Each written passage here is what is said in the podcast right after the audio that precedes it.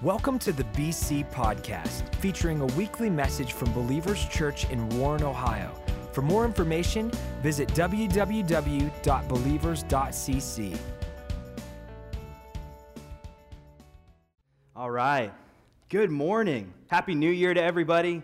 So excited to see all these great faces here with us. And if you're new here, my name is Joe. Like I said, I get to work with all of our teams to make the vision of BC happen. And I'm so excited about this series that we're in called Holiday Hangover. And uh, anybody that was here last week, I heard Pastor Graham like brought down the house. Did he do an incredible job or what? Can we give it up for him? I love that when Pastor Joe's not here, man, that you're left in good hands. And uh, we're going to continue right on with where we left off. And, you know, it kind of the way the calendar year falls every year i typically get the new year's message which is fun and i like it. Uh, but one of the things that's so sobering about that is usually around december when i start preparing i start to think back to last new year and i start to think about all the things that i resolved i was going to change in my life and some of the things that god asked me to do and sometimes i compare my life now to what it was maybe in january or february and i can't believe it but i've kind of regressed a little bit or for sure haven't gained any ground and if you're anything like me, that can be kind of the constant frustration of New Year's. And there are other areas where I gained some ground, but I was just thinking to myself, man, I would love for this to be a year where I really grew. Like, like I could measurably see that there was some growth in my life in some of these areas that God was working on me with. And, you know, here's the super spiritual prayer that I pray every year. You might find yourself in the same boat. I, I pray these prayers like, God, I want to go deeper. You ever pray that before? Nothing wrong with it. God, take me deeper. God, I, I want to read more of your word this year. I, I want to sing more to you. I want to worship more. I want to know more of the Bible. And I love what Mark Batterson says. He tells us that he is convinced that most Christians are educated far beyond their level of obedience, anyways. In other words, we don't need to know more. God's actually telling us we need to do more. And so I feel like God put a very specific message on my heart for the new year. I'm going to call this message today Nike New Year. And uh, I'll unpack what that means in just a moment. But I, I, was just thinking about this story. My, my cute little daughter, Riley, is three and a half years old. Probably about a year and a half ago, she started to eat solid food like any young child would. And we'll put a picture up there for you. Riley's so cute. We call her Smiley Riley. And she's a, a fun time, a party waiting to happen. And right around the time that she was, you know, getting big enough to eat some solid food, she was so excited because she got to pull up next to the big table in her high chair, and she would take her chubby little fists and she would pound them on her little high chair, and she was just so excited. And then we'd give her real big people food because, you know, the baby food is horrible. I mean, that's just disgusting. That's inhumane what we feed these babies.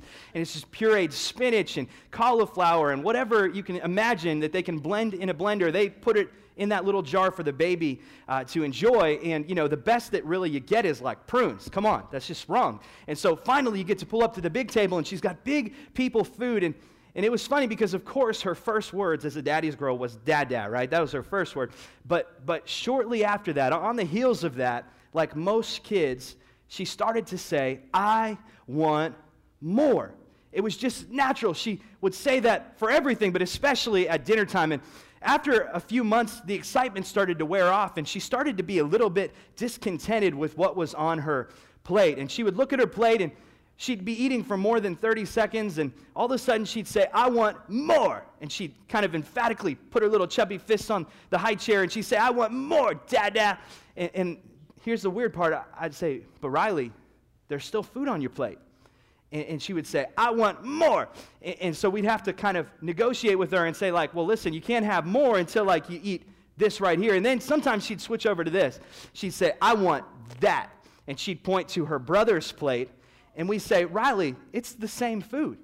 And, and she'd say, I want that. And it sounds so ridiculous and it's kind of cute with her. Uh, but I was just thinking, this is what God was showing me in my life. I think sometimes we do the same exact thing with God. God's given us something to do right in front of us, something to eat on our plate. And we start asking God for more. God, I need more. I need deeper. Take me deeper. And you know what God's saying? Do what's right in front of you first, and then I can put more on your plate. And I don't know about you, but sometimes I'll even find, I'm guilty of this, I'll find myself saying, Well, I want that. I want what's on my brother's plate. We can become discontented with what God has called us to do. And here's the reality God is saying, I'd love for you to do that. I'd love for you to, to do greater and bigger things for my kingdom, but I can't give you the great big stuff until you can eat the little bitty pieces that I put right in front of you. And I'm just wondering what could happen with the church that got a hold of that and said, you know what, this year, I'm going to have a Nike New Year. In my life, I'm just going to do it. And I love this time of year because, like, if you're like me, last year I started working out probably for the first time in 10 years, like on a consistent basis. And I was, you know how you go to the gym all year and nobody's there, and then like the first few weeks of January, there's like 3,000 people in the gym. And I love it because you can always tell the newbies because like they've got on the whole get up, you know what I'm saying? Like they're just doing it all the way. Like they've got the spandex jumpsuit on, and they've got the kicks on, and they've got the sweatband on, and they've got their music in. They're just like, it's rocky, and they're just ready to go. And, but here's, uh, here's what I love about Nike. Uh, if you're just going to do it, they want you to just do it every day, all day, all year. They want it to become a lifestyle. And I think that's what God is requiring of all of us. What would it look like if you and I just did it this year? How much could change? What could God do with us giving him that to work with? You know, I was thinking about it in marriage. When, when you stand on the altar and you look at your significant other, the spouse that you're going to spend the rest of your life with. My wife and I just celebrated our seventh anniversary, anniversary, which is pretty crazy. And I remember that day like it was yesterday. I stood on this very stage and I meant every word I said. And what do you say? You, you say things like, well, till death do us part, in sickness and in health. And then how do you seal your vows? You say, I do. There's something about marriage and commitment that is a daily decision to do what you are committing to do. Did you know that we're the bride of Christ? And we are called to daily say, I do to our Savior, to daily recommit to Jesus and say, I will follow you with everything that I have. Now, what does this all boil down to? It's this word called obedience. I think it's so helpful to know the benefits of obedience because it's great to obey God just because, because He's God, and if He wants me to do something, God has the power uh, of life and death in His hands, so it's probably a good idea to do it. But I like to go a little bit further than that to the heart of the issue, and I love what Isaiah 119 says. It says, The willing and the obedient will eat the good things of the land. Did you know that God has good things in store for you, but it's all contingent on your willingness and your obedience? And I love that it's not just your obedience, it's not just the fact that you do it, but it's also the fact that you do it with a willing heart. In other words, it's not just about your actions, it's about your attitude also. Now, I love, I love this scripture because it really helps us to make sure we don't fall into some of the common ditches that I think are very easy to fall into, especially in a new year. Hebrews 12 5 is, is talking about how we can see God's discipline as actually something that's beneficial to our lives. I love that we can be a part of a church family because here's what the house of God is great for. In the house of God, there's direction. God wants to show us where to go. And the Word of God is a lamp to our feet and a light to our path. So it shows us which direction God's asking us to go. It's also a place of protection.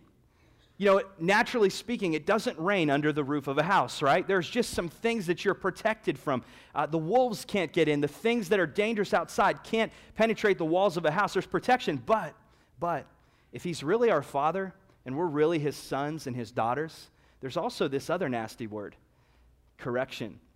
There's these moments where God wants to help instruct us and correct us. And Hebrews 12:5 is talking about just that. It says, My son, my daughter, if you will do not make light of the Lord's discipline, and do not lose heart when he rebukes you. Now, these jumped off the page to me as two extremes or two ditches on either side of the road. Uh, some people, and this could be me probably, most of the time I have a tendency to do this, we can make light of the Lord's discipline. We can just kind of shrug it off and say, you know what, I don't need that advice, Dad. I don't need to do what you're telling me to do, how you're telling me to do it. I'm going to do it my way. But then there's some of us that have a super guilty personality, and it's like really easy when someone corrects you to take that very personal, and you think it's the end of the world, and you feel like I've failed with my New Year's resolution and I've failed with serving God. And Joe, honestly, this is the first time I've been back to service since 2014 in January. And you're, you're, like, man, I'm ready to give up. Give me something to keep me going. And I love that God also says, don't lose heart when He rebukes you. Now, here's the why. Verse 6 because the Lord disciplines the one he loves, and he chastens everyone he accepts as his son. In other words, the defining characteristic of being a son or a daughter of God is that he actually gives you correction and discipline. But here's the cool part verse 11 no discipline seems pleasant at the time. Can I get an amen? But painful. Later on, however, it produces a harvest of righteousness and peace for those who have been trained by it. I brought another picture. This is a picture of my boy. This is a couple years ago in the fall. This is Joey. He's five and a half years old now. He's an awesome kid. He's really obedient. He loves listening to me most of the time. And uh, you know, one of the things that he loves to do is play outside. And we, love, we live on a neighborhood that's really not that busy. There's not a lot of traffic through the neighborhood, so we can play in the front yard if we're there. And uh, this one day, he got this rocking horse. He's a little bit too big for it, but he was just kind of scooting, you know, across the driveway, and he just thought it was so cool, and he was going kind of fast. And every, every so often, I'd notice he'd inch a little bit closer to the road. And so, being a dad and wanting to make sure that I keep my son safe and alive on my watch so my wife doesn't kill me, I devised a plan. There's an umbrella right there that you can see, and I think this is kind of ironic because I'm always looking for illustrations in my messages, and whether I did this subconsciously or not, I used an umbrella. We'll call that the umbrella of my protection as a father. And I told Joey, you can have all the fun you want within these parameters, and I marked out this space, and it was a big space, plenty of space to have fun. I said, just don't go past this umbrella. Now, I want to take you to the next page. I think this is funny because human nature, there's something about it that says, I'm going to toe the line. I mean, I'm going to get as close as I possibly can to where dad told me not to go. And this is me getting a nice picture. He's not real happy right now because I'm correcting him on the other end, but I thought, let me document this because this would be a great sermon illustration. But I love it. If you can tell his hand's like right here, he's like just ready to stretch out his hand over that line. But can I tell you something? as frustrating as that was for him, as much as it felt like I was limiting him and holding him back from having a good time, why did I do that as a father? It's because I have good intentions for my son. I have good plans for him, and I, I want to make sure that he has a hope and a future. And I don't ever want him to discover what's on the other side of that line. And sometimes I think as Christians, we, we kind of get this in our mind that, yeah, I want to be obedient to God, but I'm going to get as close to the edge as I possibly can. And you know what I think God wants all of us to do? If we really have a willing, obedient heart, He's saying, no, it's not how close you can get to the edge, it's how close you can get to the Father. It's how close you can get to God. When we sing, I want to be close to you, that's got to be our prayer and our desire. We have to realize that God has great plans and great intentions for us. He's not trying to steal anything from us or box us in, but actually, within the umbrella of His obedience, obedience to Him, there's protection and safety there's this peace that comes over our life. So here's what I want to do. Just for the next few minutes, I, I want to talk about three ways that we can obey God. Three ways to do it in the new year if we want to have a Nike New Year. Here's the first way. You ready? God wants us to do it right away. Now, I, there, there's an amazing song that is like the soundtrack of my parenthood. Aaron and I discovered this song a few years ago. We use it as often as we can. It's called, appropriately, I Obey Right Away. And uh, whoever wrote this song, I, I owe them the rest of my life in gratitude because this is an amazing song. And here are the words I obey because I love my mom and dad. I obey because, well, how, how does it go? I obey because I love my mom and dad. Okay, I'm getting it right. I've listened to it 8,000 times, but I obey because I love my mom and dad, and then I obey because the Bible tells me to. And I love this, and then it says, I obey right away. So good. And uh, parents, you can thank me for this later. I'll, I'll give you the link. It'll be a great tool in your arsenal. And uh, I think this is so helpful. And so this is kind of the mantra of our house. But here's what I've noticed in my life, obeying right away, not so easy. Because if you're anything like me, I tend to bargain with God. I tend to say, God, I'd love to obey you today, but here's the deal. I've got some reasons why it won't work right now ish. But when this happens and when this comes through and when I have this situation, I promise God, I'll obey you right away then. and we can just get into this, this kind of habit of obeying God, delaying our obedience. Can I make a statement to you? delayed obedience is still disobedience. Delayed obedience is still disobedience. God wants us to obey Him right away. And you know, I think sometimes we, we get these ideas in our mind that if I keep doing things the way I've done them year after year, decade after decade, that one day magically I'll have a different outcome. And I, have done this in my life a thousand times. It's like I know God is putting something on the plate right in front of me, and I've convinced God that that's not the way that I need to do it. And if I did it my way, then I promise you, God, everything's going to work out. But let me just ask you this the Bible says that if we're faithful in little, God will make us ruler over much. Like, in other words, there's almost like this tiny test that God wants us to pass. And if we don't pass the test, we'll never get past it. Let me just ask you this if I can't surrender my finances to God and obey Him right away with $15,000 in my salary this year, what makes me think God is going to trust me to honor Him with 60? If, if as a single adult, if I live in a studio apartment with one bedroom and I haven't cleaned it once and I don't take care of something that doesn't belong to me, what makes me think God will ever trust me with a five bedroom house? Sometimes I think we just get convinced that one day it will magically change. If, if God can't trust us with what we have now, God can't trust us with what He has later. And everything that we do today is connected with what we're going to do tomorrow. That's the way that it works. Now, saying, God, I'll obey you later is kind of like saying, you know what? I'm not going to practice in the minor leagues, but when I make it to the major leagues, I'll start practicing then. Can you imagine that, that conversation with your coach?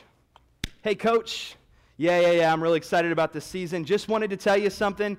Just wanted to let you know that I'm, I'm totally pumped about being the starting pitcher. I really feel like I've got some new juice on my fastball this year. I've got some new tricks up my sleeve. And, uh, but I just wanted to let you know I won't be practicing this season. But when I make it to the majors, I'm totally going to give it everything that I've got. How many coaches in the world would let you last longer than 10 seconds on that team? But isn't that what we do with God sometimes? God wants us to obey right away. And I was thinking about this dilemma that I faced in my life. Um, I don't know about you, but I have zero patience when it comes to waiting at red lights. Like, I just don't enjoy it. And I'm the guy that when it's yellow about to turn red, I'm accelerating through the intersection. And God's working on me with that. I'm sorry. But I remember this one day, years ago, I, I was sitting at a, at a traffic light. It was a red light, and it was red for a long time. Like, I'm talking like not two minutes, not even three, but like I'm up near four or five minutes. And I'm like going through all these scenarios in my head. Like, if I run this red light, I know there's going to be a police officer that comes right around the corner. As soon as I do, he won't believe my story. I'll end up in prison. I'll lose my wife and my kids and my house, and it's going to be in the front page of the paper. And so I just stayed put, and I, was so considering. I thought there's got to be something broken with it. Finally, I looked over and to my right, as clear as day.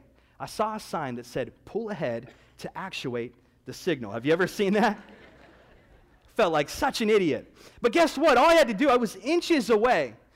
Just the doing it would have made the difference if I would have just pulled up a few inches. And as soon as I did that and I crossed the line and I obeyed what the traffic sign told me, the light turned green. Some of us, I think, feel like we are stuck in our relationship and our calling with God, and we are wondering when we're ever going to get to make the next move, and we feel like God's plan for us is on hold. And you know what God is saying? Listen, don't wait on a move from me. I've made my move. I need you to move in obedience, and that will activate me to do exactly what I need to do in your life.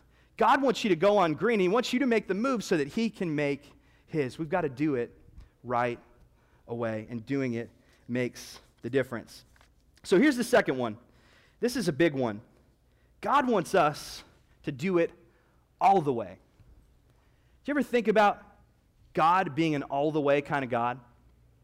I mean, God didn't just make some dinky, dumpy place for us to live in.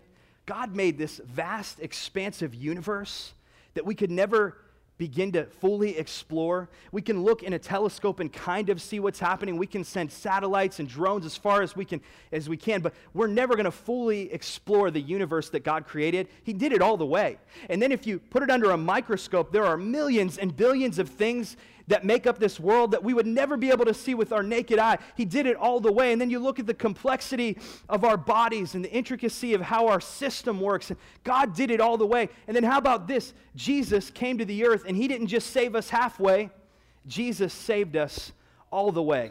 He gave all of himself, laid it down so that we could have all of our life back to serve him. And I certainly wouldn't want to give God half of my obedience. Because guess what? If I have a halfway heart, that means I'm going to reap a halfway harvest. And I can't expect that if I give God half of myself, that somehow, I'm going to walk in all of His will. And there's this really amazing moment that happens in 1 Samuel chapter uh, 15, verse 13. This is all centered around this king named Saul. Saul was an incredible king. He was the first king of Israel. To that point, they had judges that ruled over Israel. And the Israelites begged God to give them a king. Saul, the Bible says, was pretty impressive to look at. He was a full head taller than all of the men in Israel. He looked the part, he looked like a king. But here's the best part God looked at his heart and he saw a pure heart. And he was a man that would obey God all the way. But comes to this point in his life where he starts to take shortcuts. He knows what God's saying, he knows what God's commanding, but he's not obeying all the way. He's obeying half of the way. And so God commands him and Israel to destroy the Amalekite nation. The Amalekites were a wicked people opposing God. They denounced him as the one true God, and they were trying to destroy Israel. And so God commanded Saul to take them out. And so Saul was told, You do not spare anything. Don't spare any of the livestock. Don't, don't take any of their riches for yourself. I don't want anybody to ever say that the Amalekite wealth made you a wealthy nation. I want you to be able to say it was by God's hand alone. And so he gave them these very clear and concise instructions. In 1 Samuel 15 13 is where we pick up. It's Samuel confronting him when he's found out that he's disobeyed. Let's read this together. When Samuel reached him, Saul said, The Lord bless you. I have carried out all of the Lord's instructions. You ever convinced yourself that even though you've disobeyed, or even though you've only obeyed half the way, that you've actually carried out the Lord's instructions? You ever lied to yourself so much that you convinced yourself it's true? Guilty. 1 Samuel 15, 14. But Samuel said, What then is this bleating of sheep in my ears, and what is this lowing of cattle that I hear? In other words, Saul, I can't even hear you over your disobedience. There's cattle that are in the background and they're making all this noise, and those were the very things that God told you to get rid of. And you read a little bit down in the verse, and you, and you realize this that Saul and his men kept everything that was appealing to them, and they destroyed everything that wasn't. Isn't it sometimes easy to sacrifice almost everything that God's asking you, except the things that you hold most precious and most dear, except the things that would benefit you and that would be to your advantage? It's exactly what Saul was doing. And you know what those sheep in the background are saying? Saul's saying, No, no, no, no, I obeyed God. And those sheep in the background are saying, Saul, you're a bad boy. the cows were saying, Move over because David's up. David's going to obey God. All right, that's enough. Couldn't help myself. It was there for the taking. Thanks, Mom. Listen, partial obedience is disobedience. God wants us to obey all the way. You know, uh, my son Joey, he loves to he loves to do potty humor. I don't know where he gets it. Probably his mom. She's just she's gross sometimes. It's weird. But this one day, I overheard him saying this word, and I apologize. I have to kind of say it for the context, but a uh, very dirty word. Um, he, he was saying poop and um, just kept saying poop. And, and so, I, as a good dad, first I kind of laughed because I thought it was kind of funny. But then, then I took him aside and we had one of our talks, and I said, Joey, I was like, you know, the Bible says we should only let good things come out of our mouth that edify the hearer, you know, and had this whole talk with him. I said, let's, let's cut that word out of our vocabulary. And he said, sure, Dad. And so, not 30 seconds go by. I go into the other room, and all of a sudden I hear the word again. I said, maybe I wasn't as clear as I thought I was. And I, I took him aside and I said, Joey, why are you saying that word? And he said, Daddy, I'm not saying that word. I'm saying dupe. And I said, but Joey, that's, that sounds just like the word. And he said, but it's not the word. and so we had a little talk about obeying all the way. You ever done that with God? God, I'm not doing what you told me not to do, but I'm not not doing what you told me not to do. I think we can deceive ourselves very easily. 1 Samuel 15 20. And here's what Saul said But I did obey the Lord. Picture Joey. Saul said, I went on the mission the Lord assigned me. I completely destroyed the Amalekites and brought back Agag, their king. Isn't it interesting that in that one sentence he contradicts himself? I completely obeyed the Lord, but I spared their king. The exact opposite of what God told them to do. And then he said, The soldiers took sheep and cattle from the plunder, the best of what was devoted to God, in order to sacrifice them to the Lord your God at Gilgal. Sometimes we can take our sin and put it to work for us. And we can start to say, God, I know I didn't do what you told me to do, but here's the offering. I'm giving it to you anyways.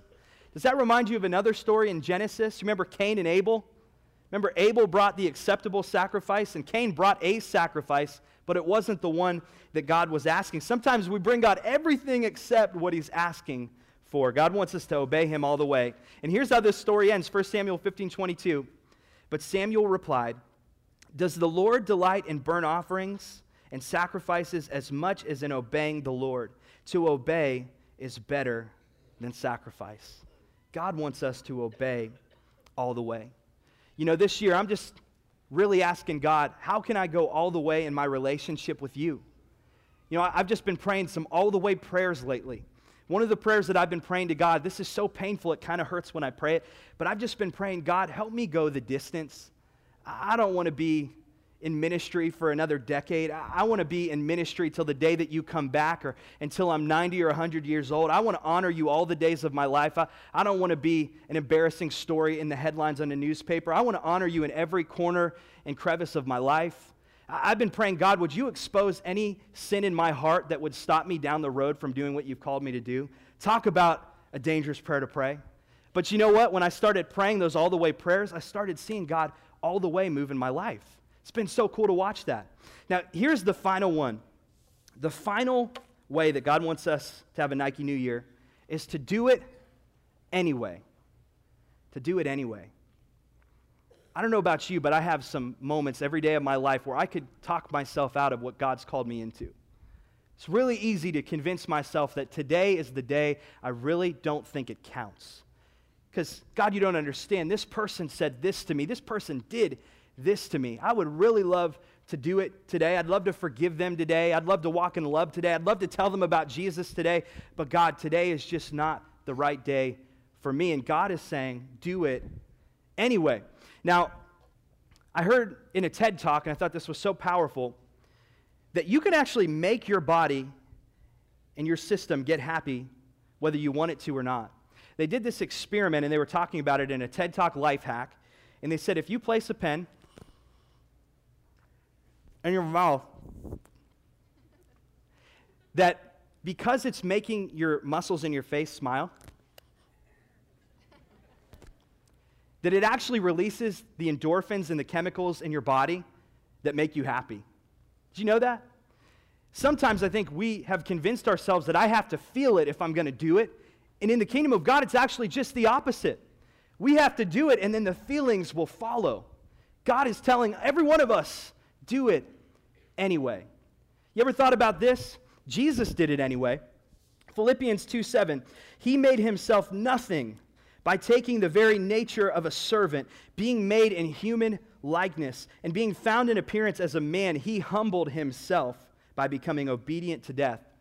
You know, obedience is always going to require humility.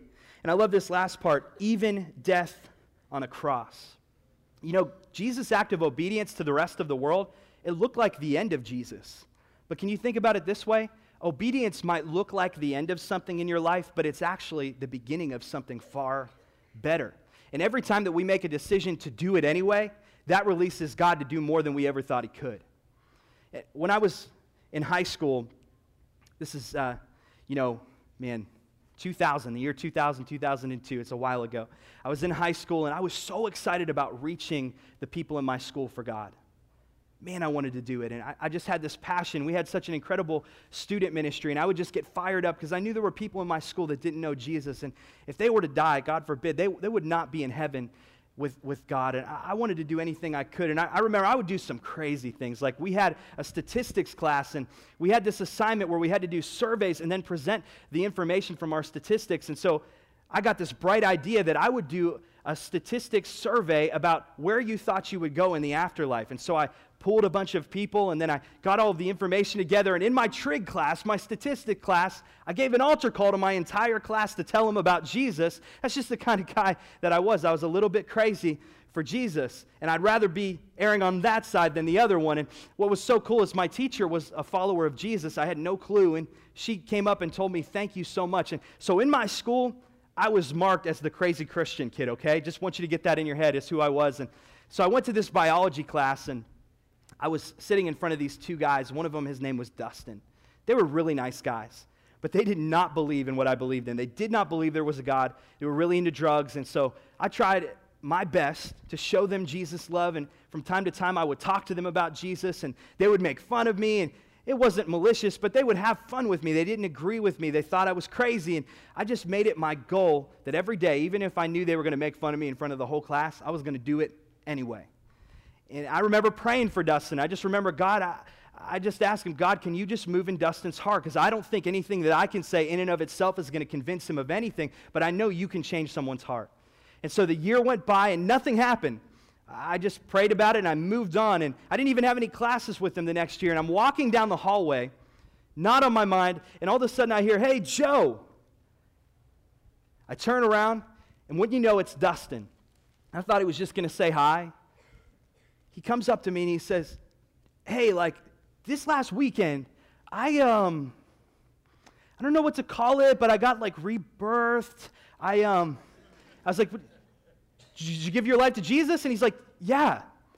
I, was like, Am I being punked right now? Like, who, where's the cameras? And I started to talk to him, and God had changed his heart. And I was a little bit bummed that I didn't get to seal the deal, but I was so excited.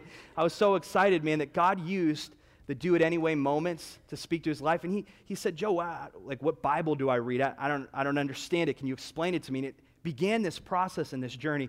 Can I tell you something? There's no amount of persecution or anything one person could have said that would make me not celebrate what I did because I'm so thankful that now he's headed into the kingdom of light. He's heading to spend eternity with God in a place called heaven. And it reminded me of this scripture, Acts 5:27. This is Peter and the disciples, and they're, they're trying to shut him down because they're proclaiming the name of Jesus. And here's what it says and when they had brought them, they set them before the council, and the high priest questioned them, saying, We strictly charged you not to teach in his name. Yet here you have filled Jerusalem with your teaching, and you intend to bring this man's blood upon us. Verse 29, I love this. But Peter and the apostles answered, We must obey God rather than men. Some of us, if we're honest, love our reputation a little bit more than we love God. We're terrified of the idea of what people would think of us. And can I just tell you something? God, when you take a step and you say, I'm going to do it anyway, God honors that. I heard this quote and I thought it was so powerful. Maturity is just obedience in the same direction. You know, when you're really starting to gain some traction with God, when you're really starting to grow and move on from your kitty plate to the big stuff, move on to great things, it's when every day, day after day, you say, I do. And I will do it right away. And I will do it all the way. And I'll do it anyway. And so, as we close this morning, I want to just ask you what's God asking you to do in this Nike New Year? I don't know what it is, but I'll give you a couple of ideas. You know, the Bible talks about there being a few things in this world that can only be changed or broken through fasting and prayer. Jesus actually talked about that. This is not a time of the year that my flesh gets particularly excited about, the BC fast, but can I tell you something? This is the time of the year where we give God the most to work with. And you know what? If you're a beginner and you've never fasted before, or maybe the most you've fasted was because you had to have like a scan in the morning, can I just tell you that this is not a spiritual notch on your belt? This is not to deprive yourself and suffer for Jesus. This is to take out something that takes a lot of our time and replace it with moments with God where we pray and ask Him to move in our life. And so we're going to have this BC fast. It starts this Wednesday. We're not going to even do three consecutive days, we're doing three days each Wednesday, the first three Wednesdays of the month. And since it's only three days, we're asking not to just fast media, that's great, not to just fast sweets, but to fast food. Not fast food, not fast food, but to fast food. And, and so just water And all day long, as you're hungry and you're thinking about it, that you would be praying. And we're calling it fasting with a focus for this reason. Each week, we're going to teach a little mini message. This week, it's Pastor Joe this Wednesday, and he's going to talk about fasting with a focus on your family. And then we're going to have a powerful time of worship and prayer, and we are going to release God to move in our families. And if you have people that are far from God, like Dustin, and you think they are hopeless, these are the moments where those things break loose, and God, we get his attention as we fast. Uh, the next week, we're going to talk about fasting with a focus on your finances. Pastor Graham is going to lead that. The week after that, Pastor Gina is going to lead fasting with a focus on freedom. Maybe it's a freedom from an addiction or a freedom from a way of thinking or a behavior that you're not proud of, whatever it might be. It might be freedom for others in your life. We're going to believe God to move and do something incredible. Can I, can I ask you to commit to that right now? To just do it? Just to move heaven and earth to be here. It's every Wednesday at 7 p.m., three Wednesdays in a row. The final Wednesday, we're all going to gather together as a church and we are going to have a massive night of worship. The Paramount students are going to be in here. It's going to be like a crazy concert, but we're going to be worshiping God. Daniel Eric Groves, one of the best worship leaders out there, is going to be here to lead us. It's going to be incredible. This could be a month, Believers Church, that accelerates us into something incredible. You think 1,300 people was awesome to see come into the kingdom of God? What if we had 3,000 this year? Like, what if we just blew the lid off of what we thought God was capable of doing? Some of you, God's asking you to go all the way in your finances. And you sat through the 210 series, and there were a lot of reasons why you thought, I can't do this. Can I just tell you something? If you go all the way with God, He'll go all the way with you. There's a pledge card out there. I, I would highly encourage you, I, I would beg you to go out there and grab one on the way home and pray over it. And during the fast, ask God, what is it that I can sacrifice? Because it might seem like a small sacrifice to you. It might be your, your recreational money, it might be your cable money, it might just be this small sacrifice. But God sees that as a big deal when we surrender our lives to Him fully and completely. And can I just tell you something? Whatever you think you're giving up, it's going to pale in comparison to what God gets to you as you obey Him. Maybe it's a relationship that you need to cut out of your life. I don't know what it is, but can I just ask you, will you do it right away? And will you do it all the way? And will you even do it anyway? I'm going to ask you to bow your heads and close your eyes. It gets me so excited to know that I can speak with my friends and my family here at this church who are hungry for God. And we're not satisfied with what God did yesterday or even last year. We want a Nike New Year. We want to see things from a different perspective. We want to be all in. I think it's fitting in this moment if each of us, the ones who feel like, man, Joe, my year was great and I really grew, and some of us who this is our first time back, or maybe your first time ever to be in a church that talks about something like this, that all of us together would have a fresh recommitment to God. If you mean that with all of your heart, I just want to ask you to repeat after me. Let's pray a prayer of dedication, commitment to God. Let's pray this together. Say, Dear God, thank you for what you gave me through Jesus. You went all the way. You came right away. You loved me right where I was. And so, right now, right where I am, I commit to obey. And I thank you that as I do, no matter what, that good things are coming. And I'll do it through thick and through thin with everything I have. Open up my eyes to who I am and what you've called me to do. In Jesus' name. Now I'm going to ask everyone to just keep your heads bowed, eyes closed, just for another moment. You know, if you came here today and this is all new to you, maybe you grew up in church and you've heard about Jesus, but you've never made it personal. You never made it real with Jesus. You could not say you have a personal relationship with him. Maybe you've never once heard any of this. This is what we call the good news that God saw us in our state of sin, that we were far from Him and separated from Him, and He loved us enough to send His only Son, Jesus, who lived a perfect life because He knew we couldn't, died on a cross so we wouldn't have to, and then He raised to life again three days after. And now He says if we believe in Him, we can have life forever with Him. And not only that, but He doesn't want to just give you an eternity with Him in a place called heaven. He wants to know you in the here and now, and He wants to change your life and turn it around right now. And Jesus made it pretty simple. He said, I'm the way, the truth, and the life, and no one comes to the Father except through me. There's no other way. And what Paul said in Romans 10 9 and 10 is if we believe in our heart, we say with our mouth that Jesus is Lord, we'll be saved.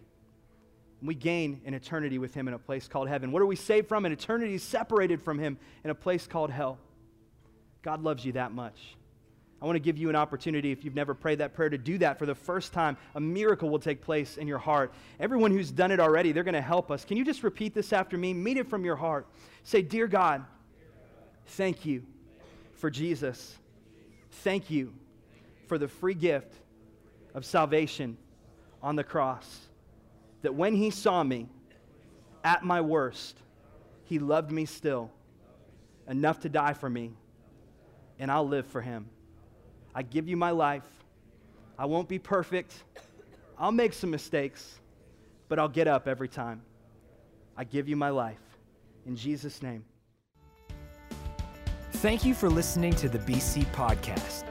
Follow us at A City Connected on Twitter and Instagram to stay updated, inspired, and encouraged.